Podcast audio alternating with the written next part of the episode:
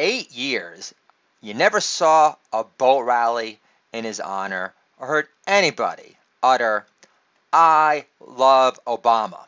Unless you're a cute blonde bartender in Bergen, Norway, who thinks the PLO is a trusted partner in peace according to the Oslo Accords.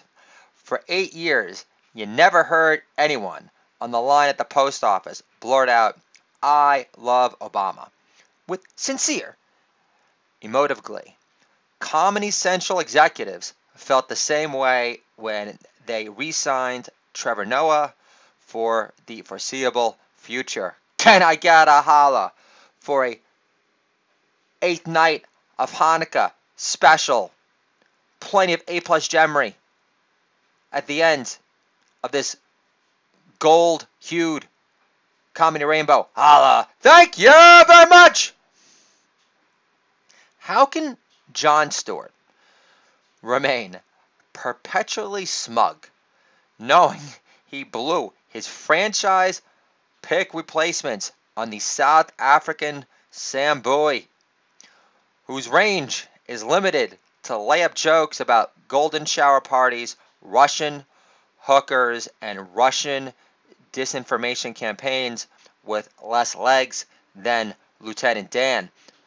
Also, who does Trevor Noah think he's fooling with his mini dreadlocks in the making? Name one Bob Marley song that isn't on Legend, and I won't call you a fake news soul rebel Obama light. Here's a concept, Noah. Why don't you impress your fawning Me Too audience and make Obama stammer on your show by asking him on your bequeathed show, my resistor mom doesn't even watch anymore because of you, while he let his daughter intern for Harvey Here Comes Weinstein at Miramax. Consider this moment your redemption song. When you do an impersonation of Obama trying to bond with his daughter Malia over Thanksgiving this year for your next Comedy Central stand up special. Obama says, Malia, you barely touched your tofurkey. Malia says, why did you get me an internship with Miramax again, Dad? All my woke friends at Harvard really want to know. Obama replies in his standard flippant fashion, Malia. Michelle was your chaperone on the TV set for girls, and that fat Jew couldn't pin down Michelle if he tried. And what was Hillary? Hammer time Cankles, aka Huma Liquor Breath. What the freak was she thinking when she decided to hire Lena Dunham as her social media community manager for her election campaign? Only Lena Dunham can make Hillary less likable and relatable in one blubbery swoop. Trevor Noah isn't Obama light because he's another biracial, soulless, edgeless hack. Trevor Noah is actually more like a wannabe deep Paul Mooney who doesn't use the N bomb to make every other society demonizing Barb with all famous black men accused of rape are innocent. all slavery owners are white devils. R. Kelly's groom sex slaves dragged around a Chicago apartment on a chain leash don't count. Elvis broke in 14 year old girls like Priscilla Presley on the regular, and he never had his skinny white ass rocked in jail for it. R. Kelly is the real king of soul pop music. He's basically the Black Elvis with weaker bladder control, crazy ass crackers. All Lives Matter is the new N word, and hillbilly lives don't matter anymore. Not that they mattered too much in the first place. That's an Obama accomplishment for you. After he rebranded ISIS and started calling them ISIL instead, so they start to sound more startup friendly and the New York Times. But can we stop calling ISIS good recruiters? All they do is target other lonely virgins on WhatsApp who wish their phones blow up. Also, how does killing the number two in charge of ISIS make it easier for them to recruit? Since when do headhunters at ISIS respect non compete agreements with Al Qaeda? and Jesus was a black Palestinian from the projects, and the Jews had the Romans kill him for robbing the Jewish temples blind. Because after he turned water into wine, those temple membership dues went straight into the pockets of the Salvation Army and UNICEF, which Jesus became the leading startup fundraiser for year after year. Can I get a holla? For hot pitching, a hilarious stand up comedy monologue that would never come from the lips of Trevor Noah because he's a soulless hack like I established moments before. Holla! Thank you very much! Am I racist for saying I don't like Trevor Noah in a hoodie? Or am I just a drunk, out of work homo who writes jokes for Fashion Police in his wet dreams? Joan lives. Holla. Thank you very much. Was at Target the other day. I saw Michelle Obama's old book, Reach Higher, and thought to myself, Bill Maher just got a stiffy. Holla! Joan lives. Thank you very much!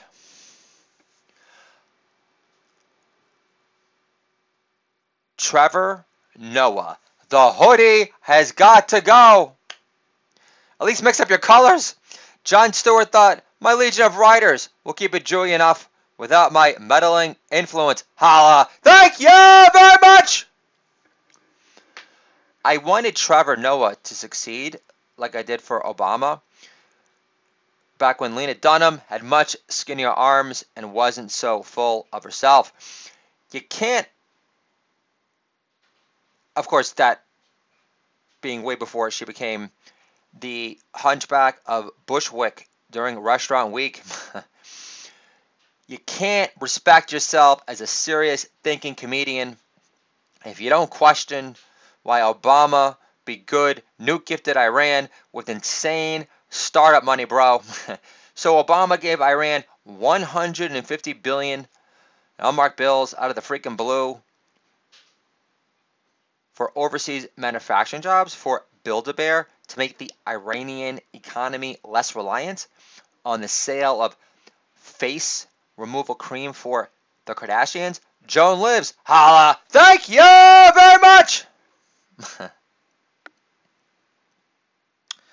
Never gets old making fun of Obama and Trevor Noah all at the same time.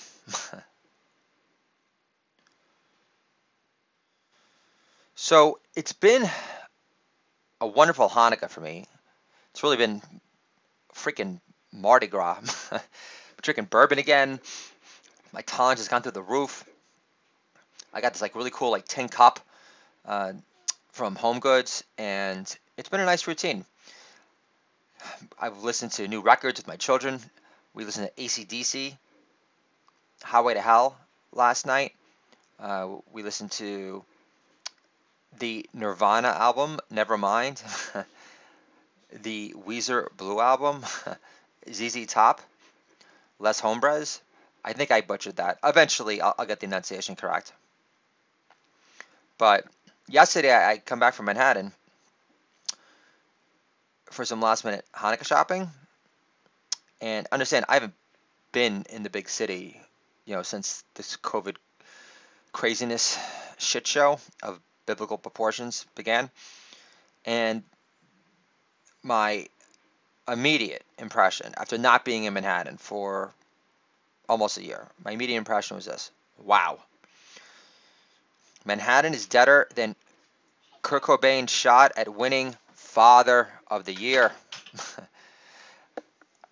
After becoming a dad, Kurt Cobain, the lead singer and main songwriter of Nirvana, for millennial masketeers at home that aren't keeping up with me so far, or have no idea who the fuck I'm talking about.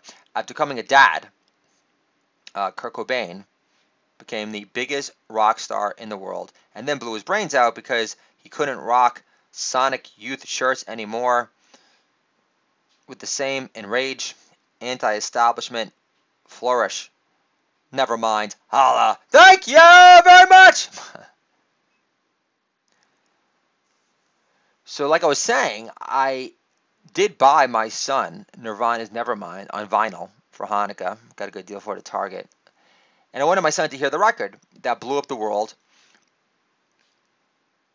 which also is responsible for putting the fishnet stocking boutique store on Melrose out of business, otherwise known as Hair Metal Drag Girls Are Us. Holla! Thank you very much! I also bought the record to remind my son that if you kill yourself, you get buried outside the Jewish cemetery gates. I had only God knows if you overdose by mistake. Son asked, Why did Kurt Cobain kill himself, Daddy? I say, Lithium has its limitations. He loved heroin more than Courtney loves Hole. Dreams of Dave Grohl eclipsing his legacy made him sleepless in Seattle. The king of grunge music felt trapped by fame. Not that he ever stood on line for a peppermint mocha at Starbucks to add some extra Christmas spirit to his step. Never mind. Happy Hanukkah. Holla. Thank you very much. This is the Doodle Daddier podcast. What Gen X dads understand, obviously. Controlling our kids' economy can make our kids great again. My three fuss free kids, 98% of the time, are living proof of it. Happy Hanukkah. And I want to thank the perpetual gift that all of my fans this podcast have given me for the past three years since my lucky number three, Samuel Chosen Curls, was bound to woo was born. And that is the hope, the sustained hope and increased ballooning confidence in me making it as a star provider for my family by devoting the entirety of my being to serving Lady Laugh with all my God given punchy might. And if you'd like to support my continued divinely powered cause, you could buy a friend or family member for the last night of Hanukkah the Great American Jew novel. At the very least, it's an anti Semitic qualifier. and you'll at least know where you stand. but Diane Donovan posted a review in the Midwest Book Review, and it couldn't have been more emotive.